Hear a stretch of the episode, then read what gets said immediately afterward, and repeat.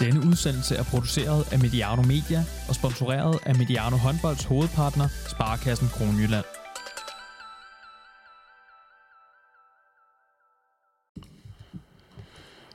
EM 2020 er nået til semifinalerne. 3 forhåndsfavoritter er kvalificeret, mens Slovenien overraskende også har klaret sig igennem den halvdel, der på forhånd var udnævnt til den absolut hårdeste. Et kæmpe svendestykke af Ljubomir Vranjes, der først tiltrådte som træner umiddelbart inden slutrunden. Men inden vi giver os i kast med at snakke om de 4 semifinalehold, skal jeg naturligvis lige præsentere dagens gæster. Der er genvalg herude på venstrefløjen til Simon Dahl, cheftræner for Nordsjællands herreligahold og assistenttræner for U18-landsholdet. Også på herresiden. Hvordan passer venstrefløjen der, Simon? Ja, udmærket, tænker jeg. Jeg tror faktisk, jeg helst vil være playmaker. Er det rigtigt? Det var det, du spillede som aktiv, eller? Ja. Hvornår stoppede du egentlig? Det var mange år siden efterhånden. Det nærmer sig vel en 10 år, tror jeg. Nå, hold da kæft. Det er klassikeren med stort talent, der bliver skadet tidligt og går trænervejen. Ja, jeg ved ikke, om man kan sætte prædikatet stort talent, men jeg blev i hvert fald skadet tidligt og gik trænervejen. Fast mand i startopstillingen er også Oliver Jørgensen, træner for TMS' U15-drengen, og også træner i HRØ-regi. Jeps. Jeg kom i studie efter en lang dag i Malmø i går. Ja, det er rigtigt. Blev det måske rigtig lang, når man så på de startopstillinger, der var for de forskellige hold. Ja, det kunne godt have været 3 kampe med mere knald på, og med flere af de store stjerner i spil. Det havde været federe, men ikke desto mindre 3 fede kamper at være over at se, og fedt lige at få det med. Men du så trods alt Ungarn Portugal, en kamp, hvor der var rigtig meget på spil for begge hold. Den vil jeg gerne høre om lidt senere, men sådan helt generelle indtryk deroverfra. Var det måske en speciel dag med de her kampe, hvor der ikke alle sammen var lige meget på spil, men altså, hvad fik du indtrykket deroppe? Stemningen og setupet og så videre? Ja, men det var helt klart en hal, en arena, der bare præg af, at der var, ja, alle ville have regnet med, at Danmark skulle spille med. Jeg tror måske til den sidste kamp, da Sverige og Island møder hinanden, kan vi lige snige os op på omkring halvfyldt arena. Og stemningen var, for nu bare at være ærlig, en lille smule tam. Der var ikke nogen af de 2 hold, der sådan havde noget at spille for. Og i de 2 første kampe, der var del med ikke særlig mange tilskuere på plads. Jeg tror, der havde snedet sig en 100-150 ungarer ind, der stod og tid sig som gale, sådan cirka 2 rækker bag mig, og det var nærmest højdepunktet for mig i Sverige i går. Ja, en kamp, der i hvert fald var stemning i, det var så ikke lige i Malmø, men Kroatien, Spanien selvfølgelig. Kroaterne igen leverede især kroaterne leverede en fremragende kulisse.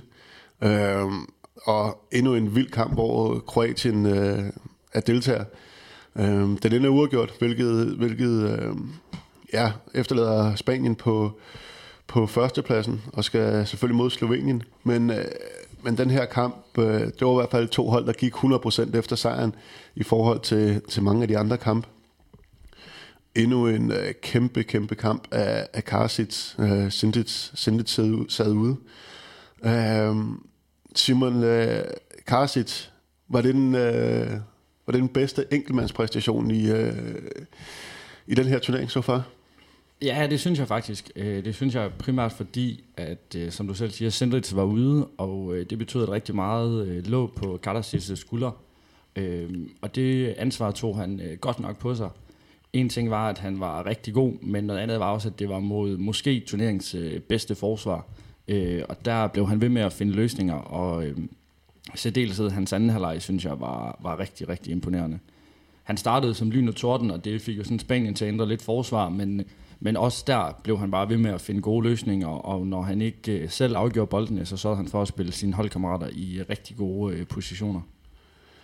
Jeg har faktisk skrevet i noterne her, at det måske, eller i min optik, er turneringens 2 bedste forsvar, der står over for hinanden. Køber du den?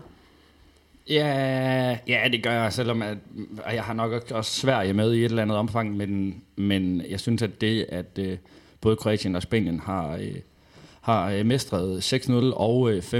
Det gør, at de får sådan lige et lille plus op i forhold til svenskerne.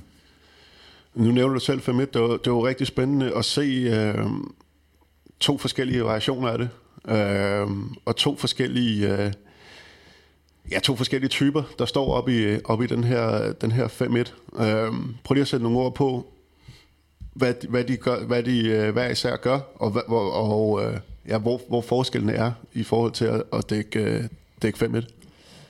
5-1. Jamen, forskellen tror jeg primært ligger sådan i den fremskudte mand, altså henholdsvis Duvnjak og Dujshebaev, hvor Dujshebaev er noget mere flyvsk og alle vegne, mens Duvnjak er lidt mere centreret omkring midtzonen og sådan i højere grad skal forsøge at dække afleveringsbaner og ødelægge rytme.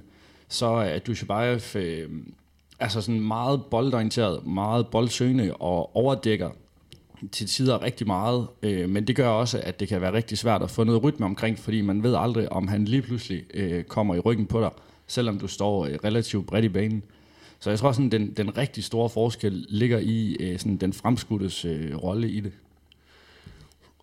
Og den her rolle, den er også dikteret lidt af deres fysik. Altså man kan sige, Duvnjak har jo et par centimeter på Dujshebaev og ligger og bruger sin lange arm til at dække de her boldbaner, hvor som du også siger, Dujshebaev han er meget mere boldsyn, og vi ser også han lige pludselig dukker op nogle steder, hvor kroaterne måske ikke havde forventet det og stjæler nogle bold, hvor at når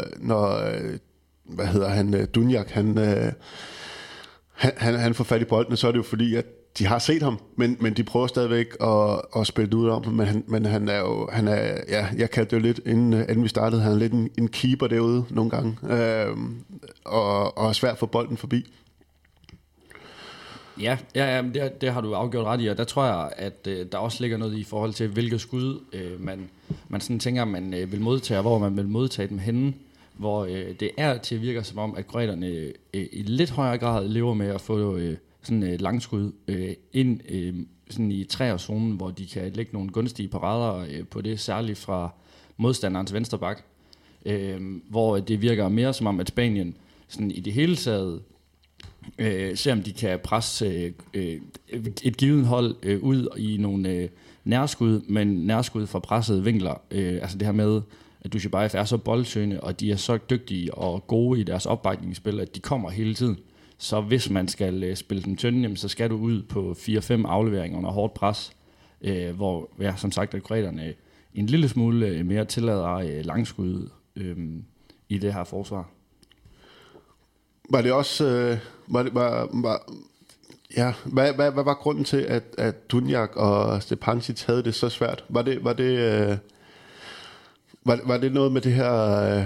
forsvar gør, det havde det jo nok et eller andet sted, men altså vi har set en Stepančić, som ellers har spillet på et unormalt højt, stabilt niveau under den her slutrunde, men reelt var det jo nærmest kun Karačić, der kunne tro det her forsvar, og når nogle af de andre spillere lykkedes, så var det oftest også på forarbejde fra Karačić.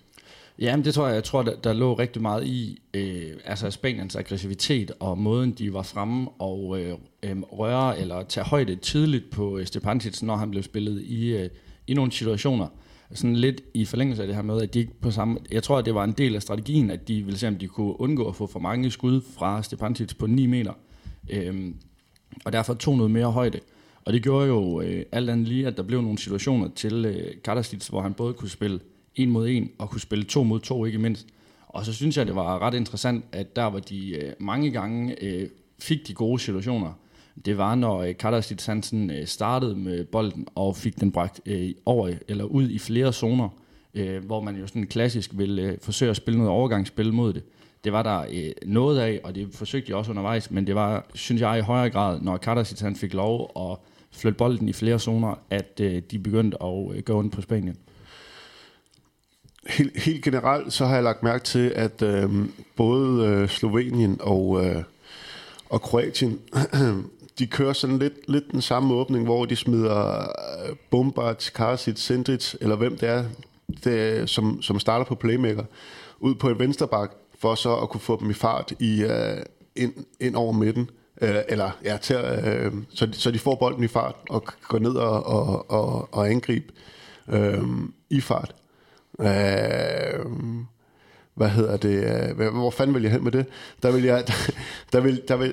er bare en meget sjov ting at lægge mærke til, fordi det har været meget tydeligt under den her slutrunde, at det har været, det har sådan typisk været, det ligner en hel masse sådan lidt ligegyldige pladsskifter, men så til sidst så får du en playmaker ned i fart i midten og starter det op derfra. Ja, det kan man jo så bruge til noget eller lade være. Jeg kom bare lige til det, fordi til at tænke på det. Men lad os lige blive lidt ved det her kroatiske hold. Karačić har det næsten været en altså han har jo virkelig trådt ud af skyggen efter Cindrić. Han har fået den her skade. Kan Karačić spille på det her niveau samtidig med Cindrić? Der er jo nogle typer, som gerne skal have bolden, og apropos gerne være dem, der ligesom står for det kreative. Men kan de fungere samtidig? Eller hvis vi skal se det her topniveau fra en Karačić eller en Cindrić, skal de så have lov til at være den eneste af de to på banen? Nej, det tror jeg overhovedet ikke. Det tror jeg sagtens skal fungere. Særligt fordi, at de begge to er... så spilintelligente, og kan med de her zoneskift, som de begge to ligger og laver rigtig meget, få etableret noget rigtig godt krydsspil, som sådan i sidste ende kan ende ud i, at Stepančić kan få lov at skyde på nogle gode afstande, og på, hvor der er noget nedhold, og hvor der er lavet noget forarbejde til ham inden. Så jeg tror absolut sagtens, at de to kan fungere sammen, og det synes jeg også, at de sådan tidligere har vist. Så jeg tror, det er noget, der altså Norge bliver testet gevaldigt på, at de bliver mødt af dels rigtig stor fart, men også en masse krydsspil omkring midtzonen. Ja, altså hvis jeg lige byder ind her, Karačić blev kåret til overspiller i Kroatien i 2019, og havde jo allerede en forholdsvis stor rolle på det her kroatiske landshold ved VM sidste år. Selvfølgelig mest i deres 7-mod-6-spil, men også i 6-mod-6. Og jeg synes faktisk, det klæder det kroatiske spil, når de her to spiller ved siden af hinanden. Vi har jo snakket om det tidligere, at de jo har kigget meget mod Duvnjak, når tingene skulle afgøres. Og jeg synes, det bliver noget andet spil, når Cindrić og Karačić er de to, der skal styre det i stedet for Duvnjak. For det er lige nøjagtigt, som Simon siger, to meget spilintelligente playmaker-typer, men som også sagtens kan, når de rammer toeren, er i stand til at binde mand og spille til overtal modsats. Og også super skarp på det her krydsspil. Der passer Stepančić faktisk bedre ind sammen med Karačić og Cindrić, end han gør med Duvnjak. Ja, altså apropos det her, Duvnjaks rolle, både generelt i angrebet, han får nærmest lov til at starte inden hver gang, men det er i forsvaret, at han får lov til at bruge det meste af sin energi. Vi snakkede også lidt om det sidste. Det klæder det kroatiske hold at have en Duvnjak, der bare... Vi vil gerne se ham i angrebet, men det giver altså bedste resultater, tror jeg, hvis han får lov til at brænde fuldstændig igennem i forsvaret. Og vi har også set ham løfte sit niveau forsvarsmæssigt endnu højere, end han havde ved sidste slutrunde. Så en anden ting, jeg også har noteret ved Kroatien, det er det her 7-mod-6-spil, som i nogle kamp i sidste slutrunde fyldte utrolig meget. Og det var lidt... I nogle kampe var det effektivt, men det var også lidt kedeligt at se på nogle gange. Det klæder det kroatiske hold virkelig at spille med noget temposkift, og når man har nogle typer som Cindrić og Karačić, så er det bare en fornøjelse at se dem ligge og tage de her mand-mand-dueller. Og så Karačić, der også i går demonstrerede et par prøver på, at han også har et absolut glimrende skud. Han var umulig at styre for det spanske forsvar. En, der også var... Hvis vi hopper over på den anden halvdel, Dujshebaev havde et kvarter, hvor han var fuldstændig vanvittig i begge ender frem i det her 5-1-forsvar. Og så også nogle vilde kasser i den anden ende. Vi snakker meget om Spanien som det her kollektiv, og det er sådan lidt lige meget, hvem de sætter ind og sådan noget. Men Dujshebaev viste vel også i går, at han er den, der kan det der... helt individuelle, hvor det bare er... Der er mange 2-2-aftaler osv., men han kan noget på fuldstændig fuldstændig egen hånd. Er han ligesom eneren i det her kollektiv, Simon? Ja, det synes jeg. Og jeg synes også, at det var interessant, at de på et tidspunkt i går spiller med to venstrehænder, for at få plads til dem begge to. Men jeg tror, at Dujshebaev er ham, der skal ramme det ekstraordinære angrebsmæssigt, hvis det skal lykkes for Spanien at gå hele vejen. Deres forsvar er indiskutabelt godt, både 6-0 og 5-1, og de mester det jo til perfektion stort set. Men man er også nødt til at lave nogle mål. Og de andre hold er jo også forberedt på, hvad er det, vi kan ramme, så derfor skal der nogle ekstraordinære enkeltmandspræstationer til på det her niveau, og der er Dujshebaev en af dem, der kan og skal gøre det for Spanien. Ja, det har set skidt ud, sådan, de når 22 mål. De får heller ikke løbet de kontra, som de er vant til. I kamprapporten stod der 4 kontramål til Spanien. 3 af dem var Dujshebaev, og den sidste, det må næsten have været den, hvor Raúl Entrerríos kaster den i tom mål for en halvdel, fordi at jeg kan ikke huske, Raúl Entrerríos, han løb nogen kontra i den kamp. Så altså, nu, man sad med fornemmelsen af, at det var Dujshebaev, der ligesom havde vundet den kamp i løbet af anden halvleg, så laver Kroatien det her fuldstændig vanvittige comeback. Men det gav også sådan lidt, altså man så lidt revner i lakken fra Spaniens side. Altså det var Dujshebaev, da de blev sådan rigtig presset, der skulle gøre det for dem. Både, jeg er med på, at de nok havde stået godt i forsvaret alligevel, men han laver altså også 3 mål ud af det ved at rykke frem i det her 5-1, og så nogle vilde enkeltmandspræstationer i offensivt også, op i det stationære angreb. Ellers havde vi kigget på et spansk hold, der ikke havde været i nærheden af 20 mål, formentlig. Ja, men det tilskriver faktisk også lidt kroaterne i forhold til, at de fik afviklet deres angreb rigtig godt, og de fik stort set afsluttet på mål, udover de gange Dujshebaev stjal bolden. Og det betød jo også, at kroaterne, som var enormt disciplinerede i deres returløb, kunne komme hjem og stå, og dermed sådan fjerne Spaniens kontraspil. Og så selvom at målfrekvensen var relativt lav, så var det jo heller ikke, fordi der var et tonsvis af angreb i det i kampen, fordi begge hold dækkede så godt op, som de gjorde, og man derfor skulle bruge lang tid på at finde de gode situationer. Så derfor tilskriver jeg egentlig lige så meget kroaternes måde at afvikle deres angrebsspil på, at det ikke lykkedes for Spanien at komme til at løbe mere, og tilsvarende jo, at kroaterne, de lavede jo heller ikke sådan vanvittigt mange kontrascoringer. Og det var også fordi, at Spanien ganske vist sådan i løbet af anden halvleg skulle bruge længere og længere tid på bolden, men de fik den stort set afviklet hver eneste gang, og gav sig selv nogle gode muligheder for at komme hjem og dække op. Det kan vel også være noget, vi ved, Norge også er rigtig dygtige og glade for at løbe kontra. Som sagt, den skal vi kigge på lidt senere, men at få holdt Norges kontrafase ned, er vel også en stor del af nøglen til at slå dem.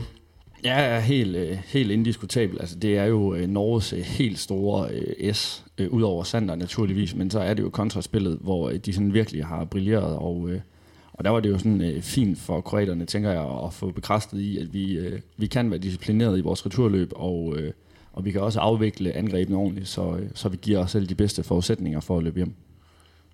Simon, nu vil vi snakke om Spanien. Lidt i stil med, da vi også snakkede om Frankrig. På nogle vitale positioner har Spanien nogle spillere, som er lidt oppe i årene. Selvfølgelig en Raúl Entrerríos, en Cañellas og så videre. Er der nogen?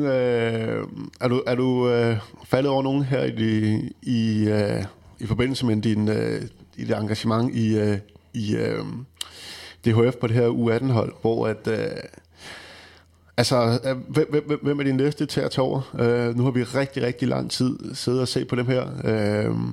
Raúl Entrerríos har allerede offentliggjort sit stop. Man kunne også godt forestille sig, at en Cañellas, Villan Moros, måske en Agina Galde snart skal...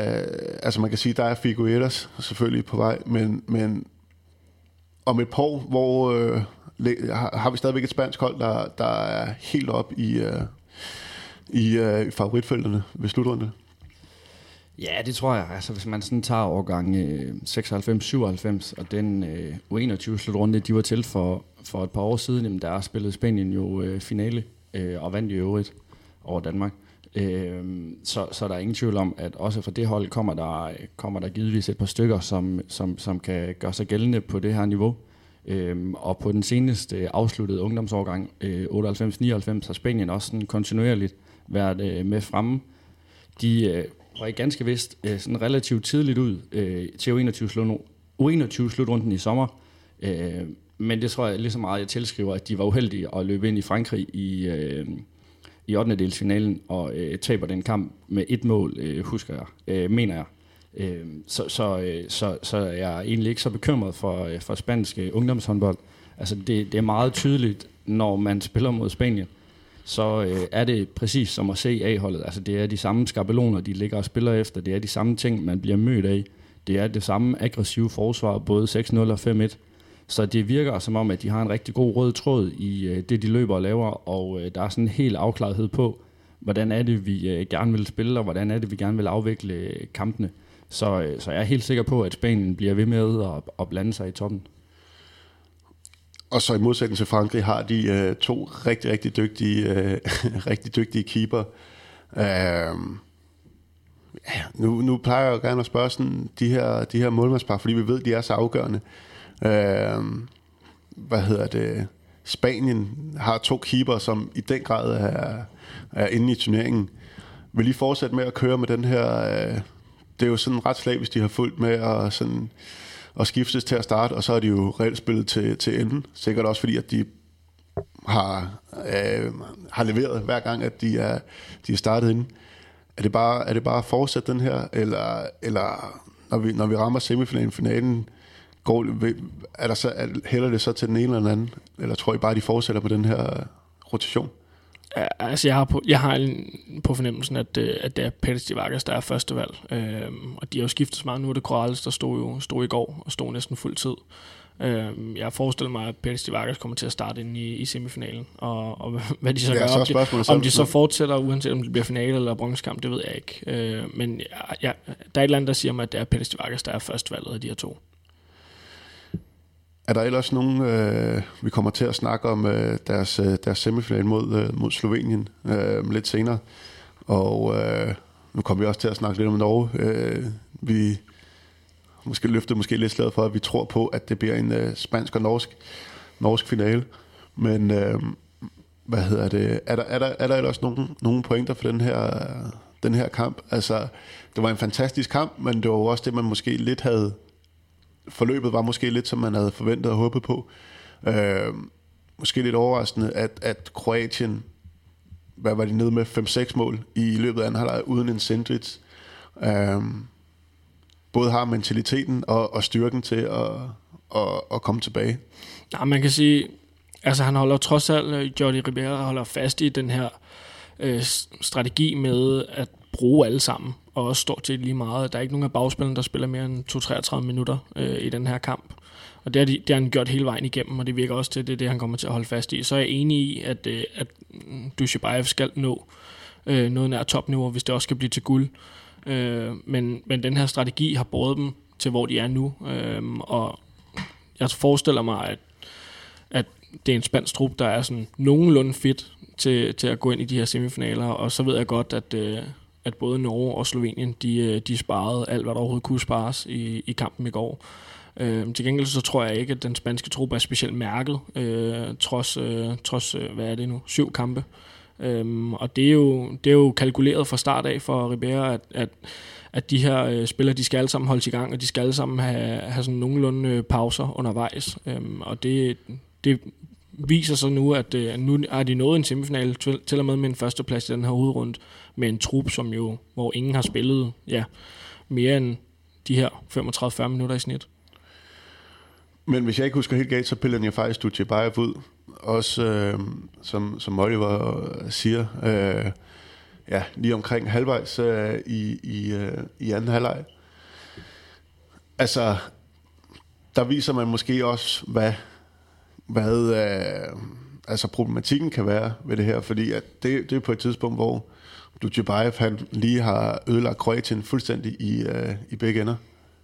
Ja, absolut. Og spørgsmålet er jo, om hvis det havde været liv og død, altså i en semifinal, om man så havde gjort det samme, og det kan vi jo kun gisne om. Det er jeg ikke sikker på, han vil. Altså jeg tror, at nu bliver det sådan for alvor skruet ind på, at nu handler det om at optimere hele tiden. Og nogle gange kan det jo også være at optimere og tage en spiller ud, der har haft mange aktioner i streg, men jeg tror, at Dujshebaev får en lidt større rolle i semifinalen, selvom at Marquette har gjort det rigtig, rigtig fint. Når han har spillet, så tror jeg, at de hælder en lille smule mere til Dujshebaev nu. Så lad os gå videre til den anden kamp mellem, der også skulle afgøre førstepladsen i en anden gruppe, efter at Ungarn havde tabt tidligere på dagen til Portugal. Norge, Slovenien, som blev afviklet på en lidt anden måde end Kroatien og Spanien. Der skinnede vel også lidt igennem, at det betød mere for Kroatien og Spanien, hvem de blev parret med, end det gjorde for Norge og Slovenien. I høj grad. Altså, det her... Ja, Oliver, du så den. Var det et antiklimaks? Ja, det var det lidt... Altså det slovenske hold jublede nærmest inden de gik ind til opvarmning, og begge hold, som jeg fik at se, spillede uden A-spillerne i stort set hele kampen. Jeg tror, at Blaž Janc får lige lov til at røre banen. Det gør Blaž Janc også, men der er jo ikke udover Götteren, var der jo ikke nogen af de norske startspillere, der egentlig rørte banen. Det var de her unge gutter, der alle sammen fik lov til at spille stort set fuld tid.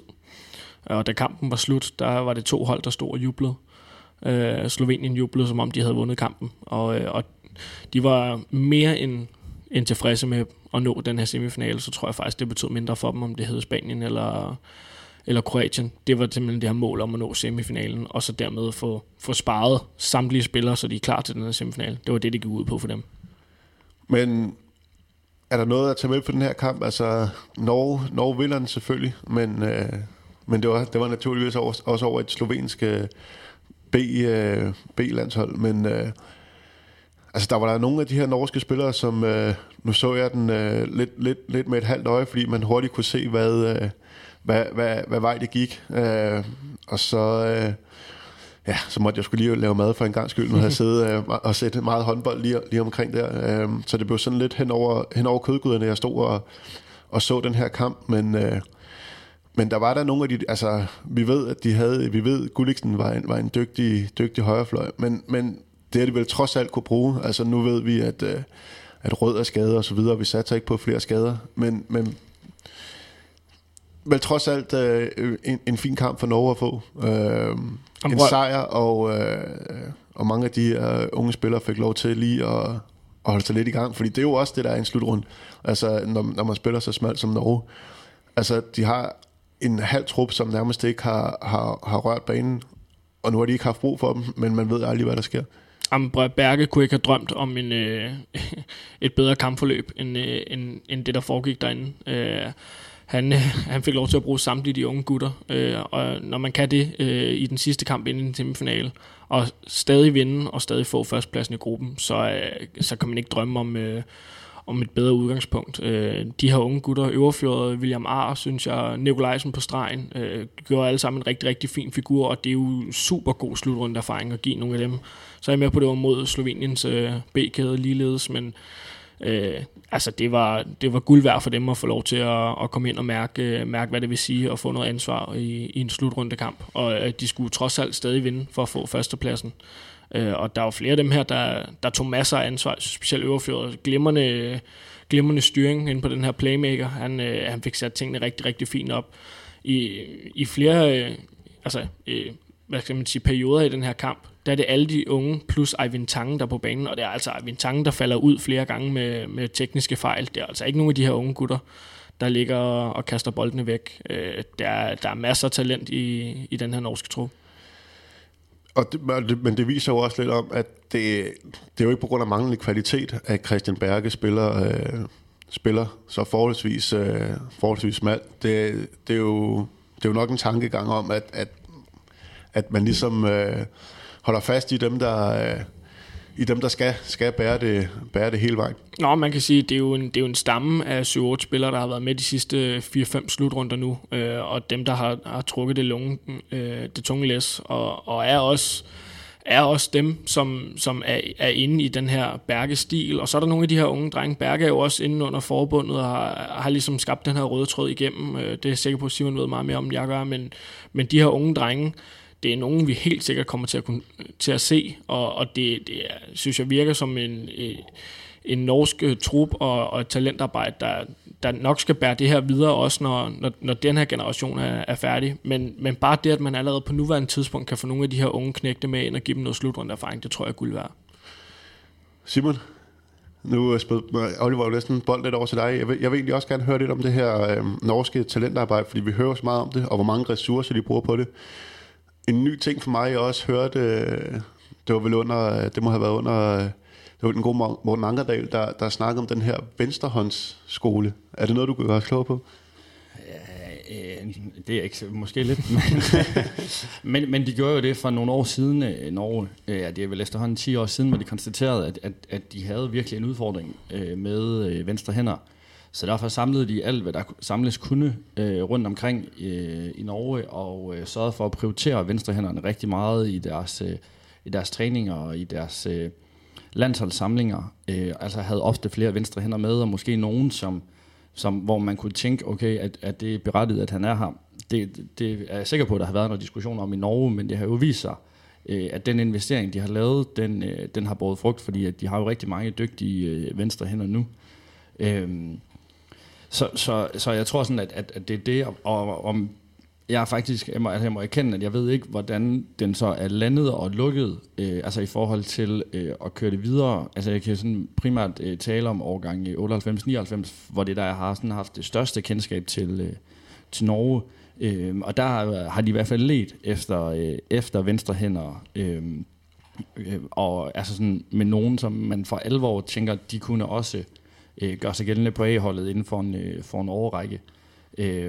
Og der har det primært været deres højre hænder, jeg sådan synes, der har trukket læsset på U-landsholdet. Men noget andet, jeg synes, der sådan er rigtig interessant i sådan den norske tankegang, fordi der er jo ingen tvivl om, at via Olympiatoppen, så har de jo rigtig mange ressourcer og bruger mange ressourcer. Men jeg synes, det er lige så meget, at Christian Berge er med på alle U-landshold. Han er ikke med sådan i samlingsdagene i løbet af året, fordi de altid ligger i samme uger, som A-holdet er samlet, så det er han selvfølgelig af gode grunde udfordret på at kunne være der.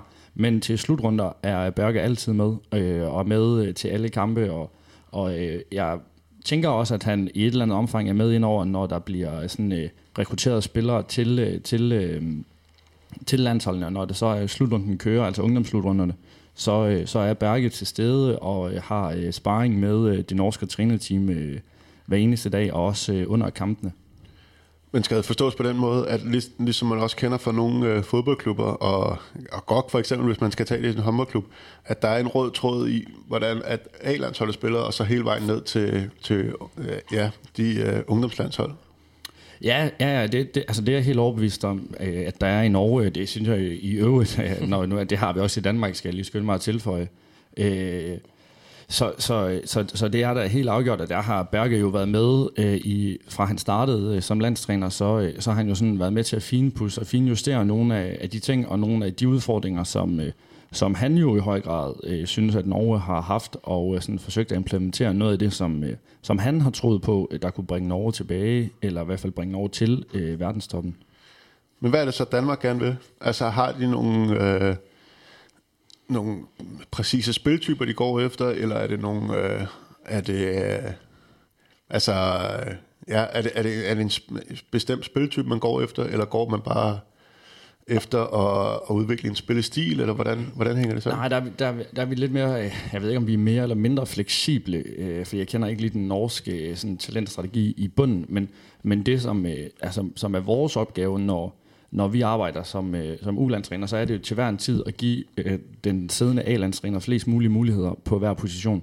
Så for os kigger vi altid over flere årgange, jamen har vi en bestemt fløjtype på en årgang, så kan det være, det er noget andet, vi kigger efter på årgangen under, og forsøger altid sådan at sprede det ud, overgangsmæssigt, fordi det, at vi er nødt til, det er jo det her med, at når man er U-landsholdsspiller, så er det kun 2 årgange, man slår sig og kæmper mod, men når du bliver A-landsholdsspiller, så, eller er for gammel til at være på landshold, så er det pludselig 15-16 års forskel, der er på yngste og ældste mand. Og der er det vigtigt, at man har en bred palet, synes vi, sådan at den, der er A-landstræner, i det her tilfælde Nikolaj Jakobsen, så har han så mange muligheder som muligt og sammensætte sit trup ud fra. Så for at skære det lidt ud i pap og samtidig sætte det lidt hårdt op, så hvis du har 2 spillere, der er lige gode, kan den ene godt blive fravalgt, hvis man har den type i forvejen? Ja, principielt kunne det godt være et issue. Hvad med den her, nu er det jo højrebakken er sådan notorisk op til diskussion på det danske landshold. Skal vi lave til at lave en venstrehåndsskole?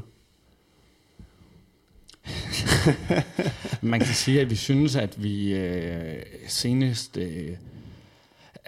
vi havde rigtig mange spændende højrebacks i årgangen 94-95, og hvor Kirkelykke jo sådan er den, der mest står på spring til at overtage, og har jo heldigvis allerede fået noget slutrunde erfaring af flere omgange.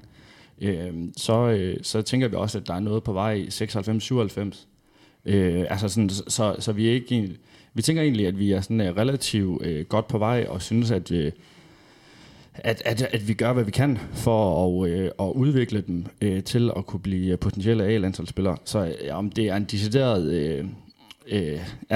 om vi decideret skal gøre, som de har gjort i Norge, det er heldigvis... Det er ikke mig, der alene beslutter det. Men det er da noget, vi har kigget på og talt om, og for sådan at hente noget inspiration derfra, for de har da ramt noget helt afgjort. Ja, det er del med en bred palet, de kan vælge ud fra i Norge. Tønnesen helt ude, Magnus Røder har de mistet i løbet af slutrunden, og så hiver de Reinkind ind for Kiel. Det er jo en meget fin bredde at have på højre bakken. Men lad os lige komme tilbage til EM en gang, fordi den her Portugal-Ungarn-kamp blev jo i hvert fald i Malmø, hvor du var, Oliver, den kamp, hvor der var mest på spil. Portugal, der spillede for en OL-kvalifikation. Hvis man så den kamp, kunne man også se, hvor meget det betød for dem. Og Ungarn, der selvfølgelig spillede for den her semifinale. Der har været den her evindelige diskussion, og den er jo også reel om hviletid under de her slutrunder. Det blev virkelig sat på spidsen i går, hvor Ungarn ikke engang havde 24 timer til at forberede sig. Og man kan jo... man kan undre sig over, at hold kan falde så meget igennem, når de har en semifinalplads at spille for, men med så kort restitutionstid, og samtidig et hold, hvor nogle af profilerne er nogle store gutter. Nu tænker jeg selvfølgelig især på Banhidi, så er det måske meget logisk, at de ikke kan top-performe, især ikke mod et portugisisk hold, som lidt i stil med Spanien, har skiftet rigtig, rigtig meget ud i løbet af den her slutrunde, og bare spiller med en eller anden generel friskhed.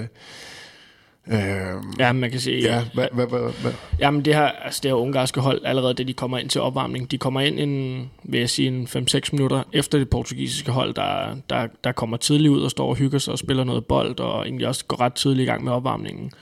Det ungarske hold kommer lidt senere ud, og ja, du er inde på det selv. Jeg tror, der er omkring 18 timer mellem deres næstsidste og sidste kamp i den her hovedrunde. De får lige lundet, jeg vil sige meget rolig løb og opvarmning, og så sidder de og strækker ud i en, ved at skyde på tæt på en 10 minutters tid, med noget udstrækning og lidt styrke. Og det emmede bare af, at det var en trup, der var ved at være presset på ressourcer. Og jeg synes, da kampen så gik i gang, fint med de første 10 minutter kvarter, hvor Mikkel også har de få redninger, han reelt havde i kampen. Men altså i anden halvleg, de kunne ikke løfte sig hen over gulvet. Der var jeg simpelthen ikke mere tilbage at skyde med. Og det var næsten deprimerende at se på. Altså et hold, der kæmpede om semifinalplads i en kamp, hvor de måske inden slutrunden ville sige, Portugal, dem skal vi kunne bide skære med. Men de var max presset, og Portugal havde meget mere at skyde med. Og det er, som jeg også sagde, det er jo en reel diskussion, og der vil altid være et ressourcespørgsmål til slutrunder, men det er jo for voldsomt at kræve, at man skal kunne topperforme 2 gange på 24 timer. Så Ungarn måske lidt et offer for den her struktur. Ja, eller altså, er det noget, man bliver nødt til at... Altså, nu er det heller ikke et hold, der måske havde forventet at skulle spille mere med en semifinalplads, så det havde måske været svært at skulle spare ressourcer og sådan noget. Men... Ja, men jeg ved ikke, om det behøver at blive sådan en kæmpe politisk snak der, men det er rigtigt. Der har jo været snak om det her, både omkring, skulle man gøre slutrunden i en håndfuld dage længere, så der kommer noget mere pause undervejs og lidt mere hvile. Eller skal man måske fjerne den her hovedrunde og så gå direkte til kvalspil efter indledende. Der er jo nogle overvejelser på, hvordan skal man gøre det her, således at det bliver afviklet på både mest færrevis. Der er jo nogle hold, der får lidt længere tid hvile end andre, og så er der noget med rejsetid. Der er mange ting inde under det her, men det er klart, Ungarn med under 18 timer, eller omkring 18 timers pause mellem to så afgørende kampe, det er jo det er ikke godt. Den her diskussion er blevet taget så mange gange, men bare lige hurtigt. Det her knald- eller faldspil, tænker jeg, vil være en rigtig fin løsning. Mellemrunden, der vil altid være ligegyldig kamp. Så kan vi stadigvæk have, altså sådan helt bredt, så er der jo ikke nogen, det kan i hvert fald tælles på meget få fingre, hvilke hold der sådan er faldet fuldstændig igennem. Altså, jeg synes faktisk, det klæder EM at få de her hold med. Så altså... Antallet af hold er måske reelt nok, men med nogle knald- og faldkamp kan man formentlig få elimineret nogle kampe, og i hvert fald elimineret de ligegyldige kampe. Så ja, lad os lade den diskussion ligge, den tager vi igen næste år. Lad os lige kigge lidt frem på mod semifinalerne. Den første kommer til at hedde Norge-Kroatien. Nu bliver det jo rigtig sjovt. Forhåbentlig med Cindrić, Karačić. Det fik vi ikke engang vendt. Karačić må gå ud 5 minutter før slutfløjtet cirka. Og har desværre ikke muligheden for at gennemføre det her enmandstogt af comeback, han var ude på. Det var knæ mod knæ. Jeg tænker, at han nok skal kunne spille.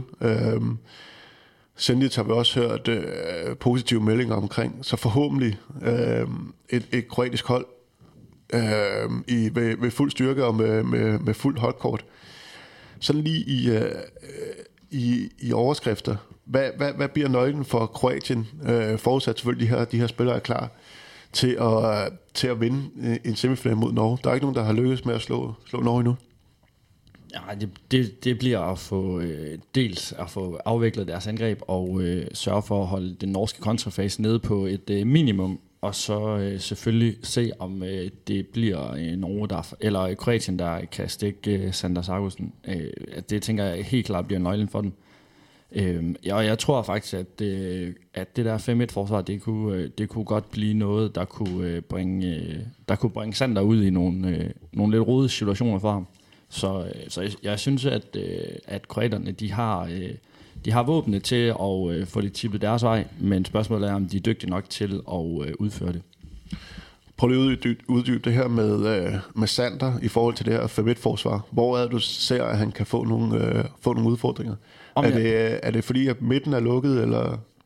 Jeg tror, at hvis de kan lykkes med at få Sander sådan spillet ind i hovedet på Duvnjak, så tror jeg, at kroaterne er nået langt, og jeg synes, at Sander har det er selvfølgelig hårdt at sige om nok verdens bedste håndboldspiller lige nu, men han vil gerne til sin egen skudarmside, og så længe han gør det, så kommer han lige ind i hovedet på kroaterne, og det virker som om, at det er den vej, de gerne vil have ham, altså ind, hvor der er mange folk, og mange folk centreret omkring ham. Og så synes jeg også, i særdeleshed, når Sander repræsenterer Norge, at... Når det spidser lidt til, og når det bliver rigtig intens, så vil Sander rigtig, rigtig gerne afgøre boldene. Og spørgsmålet er, om han kan det over 60 minutter mod kroaterne. Ja, det bliver vel den største test for ham offensivt so far. Det er nogle store gutter rent fysisk, og nogle rigtig, rigtig dygtige forsvarsspillere, han kommer til at rende ind i, især hvis han vælger at gå mod sin, ind mod Duvnjak og Musa, og hvad de ellers sidder inde i det kroatiske forsvar. Men sådan helt generelt, Oliver, hvordan løser man bedst det her kroatiske forsvar? Det gør du ved ikke at skal spille særlig meget mod det forsvar. Jamen altså, hvis jeg var Berge, så ville jeg prøve at diktere tempoet i den her kamp fra start til slut. Det er et kroatisk hold, der lige har været ude i en hård kamp mod Spanien, og et hold, der har sin helt klare force, når de får lov til at komme ned og stå i den her 5-1. Og det norske hold, synes jeg, modsat har deres forcer, når de får lov til at spille i højt tempo og trykker den her anden bølge. Det er en helt klar gameplan for dem. Det må være at løbe så meget det overhovedet kan lade sig gøre, og hvis de kan få afviklet deres angreb på deres første og deres anden bølge i store dele af den her kamp, så synes jeg til gengæld også, at Norge er noget langt. Men jeg er fuldstændig på linje med Simon og Jordi også Dejgren, at hvis de kommer ned og skal angribe mod det her 5-1-forsvar, så kan jeg godt se nogle udfordringer, for jeg synes helt klart, at Sander har været bedst, når han kommer ind og skal angribe de 2 3'er inde i midten. Og hvis de kan få fjernet den her midtzone med Duvnjak liggende lidt fremme, så synes jeg ikke, Sander er helt lige så giftig, når han skal angribe ude på sine toer. Og det er helt sikkert en lille hvad skal man sige, kamp i kampen. Det er, hvem vinder den her midtzone, når Kroatien kommer ned og dæk. Og måske en kamp, hvor at starten bliver endnu vigtigere, end den er normalt i forhold til kampen om at kunne diktere tempoet i kampen. Altså nu skulle jeg til at sige, at Kroatien har vi set før tabe lidt mod, når de kommer bagud, men det modbeviste jo i den grad mod Spanien her i går. Men det I siger også, at nøglen til Norge for at score mål, den ligger måske primært faktisk nede i den anden ende i deres forsvar. Ja, absolut, og jo også altså. Norge har jo kun et tempo, altså Norge spiller fremad, og de spiller fuld fart på det hele, og det gør de jo uanset om de fører med 2 eller bagud med 2, så går de all in på de her situationer. Så jeg tænker, at Norge jo helt sikkert også vil angribe det den vej, men jeg synes, som du også selv er inde på, at kroaterne i går fik bevist, at selv når det ser aller sortest ud, og hvor man tidligere har set dem slå lidt op i banen, så fik de sig kæmpet tilbage i går, og det gjorde de ved at holde sig til deres plan. Så jeg tror ikke, at vi kommer til at se et kroatisk hold, der sådan på nogen måde virker opgivende, hvis det ikke lige skulle flaske for dem i starten. Der tror jeg, at de er landet et sted nu, hvor at de kan godt se, at det her det er måske deres chance for at blive europamester igen. Man kan sige, altså det er jo lidt to modsætninger, der mødes i forhold til tempoet. Det kroatiske hold mod Spanien i går har de 32 afslutninger på 60 minutter. Norge har i de fleste kampe ligget på den anden side af 50. Og det er jo noget med hele tiden at øge frekvensen af antallet af angreb i kampene. Og der kommer så den næste ligesom, kamp i kampen, målmandsduellen, som jeg også tror bliver sindssygt vigtig. Bergerød har stået med en lille smule højere procent end Sego. Jeg synes også, han er en bedre målmand. Og altså, hvis de kan få hul på Sego, så er de også noget langt, fordi jeg tror ikke, Arsene, han kommer på banen, uanset om Sego han har 0-2 eller 10 redninger i den her kamp. Nej, primært for Kroatiens modstander har det ikke været. Det største problem ikke har været at score på Sego. Det har mere været komme til at skyde på Sego. En lille ting også i forhold til kampen i går. Nu har vi været lidt ude efter server, også inden turneringen startede. Han skal vel også have noget ros for de ændringer, han trods alt har lavet med det her kroatiske hold i forhold til sidste slutrunde. Han har vel identificeret nogle problemstillinger og gjort noget for at løse dem. Vi så jo også en hårdvart på højre bak i går, som også var rigtig godt set. Ja, absolut. Altså både, altså jeg synes, at det var taktisk veludført, det de gerne ville. Altså de var rimelig afklaret på, hvordan de gerne ville afvikle det her, og selvom at de ikke fik mange af afslutninger, så resulterede det heller ikke i tekniske fejl. Så de fik skabt nogle situationer, og da de sådan virkelig var presset på det, så var det jo Håvard, der var inde og sådan at have den første duel, for at se, om han kunne skabe lidt ravage i det, og så kunne Karačić og kompagni komme på efterfølgende. Så jeg synes også, at han i den grad skal have noget ros for både at være initiativrig, men også at ændre tingene undervejs, da det sådan var nødvendigt for dem. Det var lige endnu et lille sidespring. Vi var i gang med at snakke om Norge og Kroatien, og vi var nået til det, jeg i hvert fald gerne ville snakke om nu. Det var i den anden ende det norske forsvar. Sådan helt generelt, hvad er styrkerne i det norske forsvar, og hvor kan man omvendt ramme dem? Jamen, jeg tror, at kroaterne kan ramme dem på, og selvom altså få isoleret noget spil omkring deres midtzone, og se om vi kan komme til noget skud inden omkring O'Sullivan eller Jøtteren, når det er ham, der dækker derinde. Jeg synes, at det er sådan, at til at have med at gøre... Altså, det er sådan meget klassisk 6-0, hvor de sådan, som udgangspunkt bliver i zonerne og forsøger at bytte af på tingene. Og det tror jeg faktisk ligger udmærket til typer som Cindrić og Karačić. Igen det her med, når de kan ligge og skifte zonen med bolden for at etablere noget krydsspil. Så jeg tror faktisk, at matchuppet for kroaterne er udmærket. Spørgsmålet tror jeg stadigvæk i høj grad bliver om altså kan de få skruingsfrekvensen højt nok op til, at de kan stå imod Norges kontraspil. Så det bliver, der kommer til at ligge meget arbejde til Norges midtsektion i morgen. Jamen, jeg vil også sige, modsat mange af de andre hold, som jo enten har en forsvarsgeneral, som de skifter ind i defensiven, eller generelt bare har nogle træerforsvar, der er 8 meter høje og 2 meter brede, så den her norske midtersektion, den er jo lidt mere bygget op på noget bevægelighed og nogen, der er dygtige til at, og som Simon også er inde på, at dække zonerne, og enormt dygtige til at ramme deres modspillere, men de er ikke så skarpe på, når de møder noget fysisk i højt tryk. Der synes jeg helt sikkert, at vi ser, at de kan være udfordret. Det var de også lidt i går. Gullerød dækker ind i midten. Kan godt blive en lille smule udfordret på rummene omkring ham. Og der ser der helt sikkert Kroatien med nogle muligheder med Karačić og Cindrić. Magnus Røder, som sagt, også ude af turneringen. Er det noget, at Kroatien skal få så udnytte? At det nu formentlig bliver Reinkind, der kommer til at stå derovre? Altså, jeg ved ikke, om Reinkindsen er en markant dårligere forsvarsspiller end Magnus Rød. Men jeg tror da, at kroaterne vil teste ham i, hvordan det er med en stregspiller i hans zone, og særligt når Gullerød står ved siden af, fordi så kan de komme til at ligge og måske bringe lidt ekstra fysik ind i den zone. Så jeg ved ikke, om det sådan decideret er en... Altså, at Reinkind er så markant dårligere, at det bliver til en fordel. Det tror jeg faktisk, at tabet er større i den anden ende, fordi at Rød, synes jeg, er en bedre kontraspiller end Reinkind. Men bliver der så sådan en kamp, hvor at vi måske ser Duvnjak ligge og prøve at få Reinkind lidt i stil, hvordan vi har set en gameplan mod Danmark,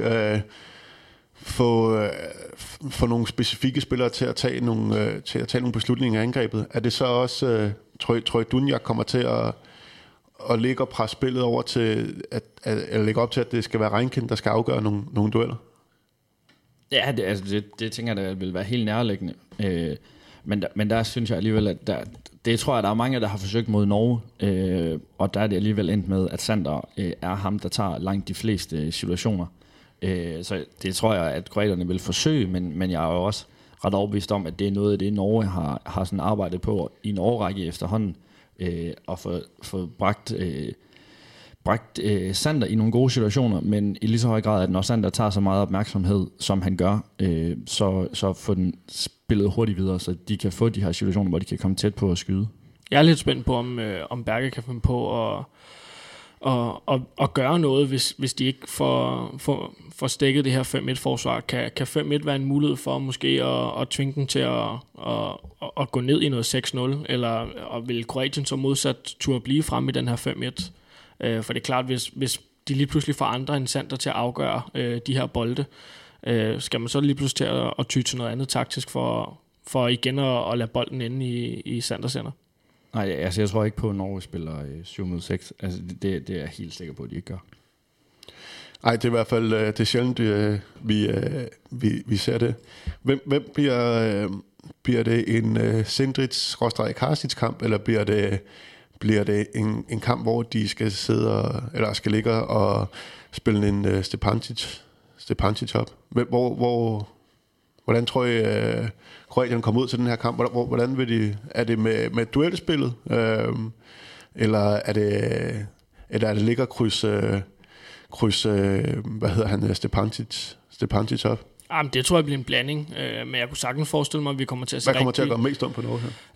Jamen, det tror jeg, duelspillet i midten gør, og jeg tror, det er der, de kommer til at starte rigtig mange af deres ting. Det bliver på en åbning, hvor at, enten Karačić eller Cindrić skal ramme i midten, og så skal de prøve at se, om de kan ramme noget rum derfra. Altså man siger, derfra kan de selvfølgelig også krydse Stepančić op. Ja, nu har vi vel ramt sådan de vigtigste opgør i den kamp. Så lad os prøve at snakke Spanien, Slovenien. Nok en lidt nemmere kamp og umiddelbart at pege på en favorit i. Hvor ser I Sloveniens chancer for at gøre noget ved Spanien? Ja, man kan sige, nu har de jo fået nærmest en hel dags hvile ekstra, i og med at hele A-kæden nærmest ikke rørte banen i går. Og det, jeg tænker da, at de skal have Bombač i absolut topform, hvis de skal have en chance. Altså man kan sige, både Sarabic og Bombač er jo lidt de her Karačić-typer, som jo gjorde ondt på Spanien i går. Og hvis han kan ligge og lave noget ravage og skabe noget overtal ind i midten på det her spanske forsvar, så har de da en mulighed for i hvert fald at gøre en lille smule ondt på det her spanske hold, men jeg tror, de får det rigtig svært. Ja, altså jeg tror, at Spanien vil dække 6-0 og være relativt defensivt udgangspunktet, og altså leve med de slovenske skud fra 9 meter. Det tror jeg sådan er tanken på det, og så man kan sige, at Spanien er måske det hold, der er allerbedst forberedt på den måde, som Bombač spiller på, fordi han jo minder så meget om en spansk playmaker-type, og det her 2-mod-2-spil, han ligger og spiller på hele tiden. Så jeg tror, at det bliver en tough omgang for slovenerne, og jeg tror, at Bombač skal ramme topniveau, hvis de skal have bare den mindste chance. Hvad hvis ikke Bombač rammer, har de så? Altså vi har jo set en Dolenec. Jeg bliver ved med at være fascineret af det her løbeskud. Altså han scorer nærmest på alle sammen. Generelt har de jo en rigtig skarp højre side. Hvis ikke Bombač lykkes, så har vi set ham. Det er ikke alle kampe han har. Det har været lige fra himmel til helvede nogle gange med ham. Hvad har de ellers i værktøjskassen i forhold til at kunne ramme det spanske forsvar? Jamen, jeg tror, X-faktoren kan også godt blive Makovšek, fordi hvis det bliver, som man kan forvente, at de vil dække en forholdsvis flad 6-0, så skal de kunne åbne udefra. Og hverken Dolenec eller de to playmakere kommer til at skyde ud for 10-11 meter. Og det kan Makovšek. Så hvis han rammer en god kamp, og han får hul på bylden, så er det helt sikkert en mulighed for dem at prøve at tvinge det spanske forsvar en lille smule længere frem ved at åbne udefra. Ja, som du også siger, hvis de så kommer længere frem, så er det, vi kan få de her andre fede typer virkelig i spil. Jamen lige præcis. Modsat så vil jeg også sige, hvis ikke de får gang i den for distancen, så tror jeg simpelthen, at det her kompakte spanske forsvar, det vil lukke ned for de her små vævre playmaker-typer. Og altså, man kan sige, de har jo også været afhængige af, at lige nøjagtigt Bombač og Sarabic får lov til at spille langt inden, og det samme med Dolenec også. Men hvis de så modsat kan få åbnet med Makovšek udefra, så giver det der i hvert fald nogle andre dimensioner i deres spil, og dermed også de to playmaker mulighed for forhåbentlig at kunne spille i nogle lidt større rum, og måske tvinge træerne en lille smule frem. Nede i den anden ende... Ja, den her slovenske defensiv, har de niveau nok? Der er ikke blevet scoret så mange mål imod dem, men det har selvfølgelig også noget at gøre med frekvensen. Lidt i stil med Kroatien, så spiller de også tit nogle lidt længere angreb. Men den her slovenske defensiv, hvor stærk er den egentlig?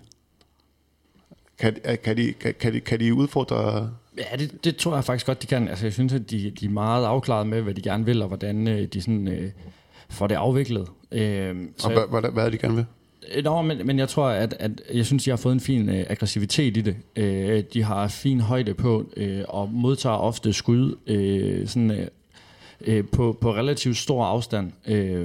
Og det synes jeg, eller det tilskriver jeg deres sådan aggressive fremtoning, at de jo ikke er bange for at træde på 10 meter for at tage deres dueller, selvom udgangspunktet er 6-0. Så jeg tror egentlig godt, at de kan udfordre den spanske offensiv med det her forsvar. Og sådan en helt generel tendens, det har været, de mest succesfulde forsvar har vel nærmest i den her slutrunde været dem, der også har været aggressive. Vi mærkede det mod især Ungarn. Portugal har også haft en rigtig spændende defensiv, synes jeg. Slovenien, Kroatien fremme i den her 5-1. Det viser også bare noget om, hvor vigtigt det også er at kunne mestre nogle lidt mere aggressive forsvarsstil. Måske et lille tip også til den danske, men det kræver selvfølgelig også, at man har typerne. Ja, man kan sige, de har jo Blaž Janc, de kan, hvis ikke det lykkes med dem i den her 6-0, hvilket jeg jo er helt enig med Simon, har fungeret rigtig fint for dem, og de virker meget afklaret, så har de en mulighed i at lægge Blaž Janc frem. Jeg synes, de kan se en lille smule udfordret ud på deres venstre to. De vil jo gerne have enten Sarabic eller Bombač ned og stå venstrefløjen, så de kan løbe kontrafasen, og så er det jo Sinkesar, der skal ind og dække den her venstre to. Og der synes jeg, man har set nogle gange i løbet af den her slutrunde, blandt andet også i går, at når der rammer en tung stregspiller i den zone, så kan de i høj grad blive udfordret af Genagalde, tror jeg, kan gøre rigtig ondt over i den zone, over for Cindrić. Og jeg tror, at Portugal laver 12-13 mål for stregen i går. Og det er blandt andet i nogle af de her indspil, hvor man trækker den ene træ, og så lægger den ned i et rum ned under deres venstre bak. Og det er jeg spændt på, hvordan de kommer til at løse. Så det er altså direkte spil fra playmakeren, fordi jeg skulle til at sige, at det er dårlige nyheder, hvis det er der, de har et lille hul i defensiven. Det er der, hvor der er blevet scoret rigtig, rigtig mange mål fra Spanien på, fra selvfølgelig Marqueta og Dujshebaev. Det er nogle dygtige spillere, de har derovre. Så en tung omgang fra Slovenien i morgen. De forhindrer det fuldt i hvert fald. Ja, det tænker jeg helt afgjort, de gør. Men jeg tror også, at de er et sted, hvor at de ikke er bange for at ture og tage nogle chancer undervejs, og se, at de kan udfordre Spanien på nogle parametre, dels defensivt, men hvor jeg tænker, at måske skal de op og kigge på lidt alternativ forsvar, noget som de måske ikke har brugt så lang tid på, for at se, om de kan ødelægge rytmen for Spanien. Ja, som jeg også indledt med at sige, så er det jo den hårdeste halvdel, de er kommet videre fra. Nok ikke mange, der havde peget på Slovenien som semifinalhold for den halvdel.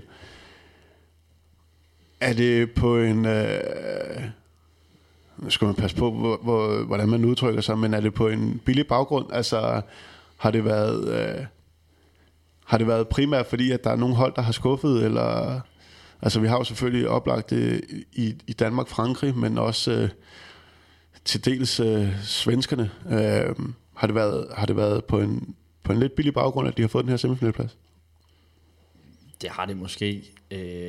Jeg forstår godt dine pointer og din præmis, men det er jo ikke Sloveniens skyld, at de andre har tabt håndboldkampe. De har jo sørget for at spille sig ind i semifinaler, og når man har spillet 7 kampe, så må man sige, at så er det jo fortjent, at de er der.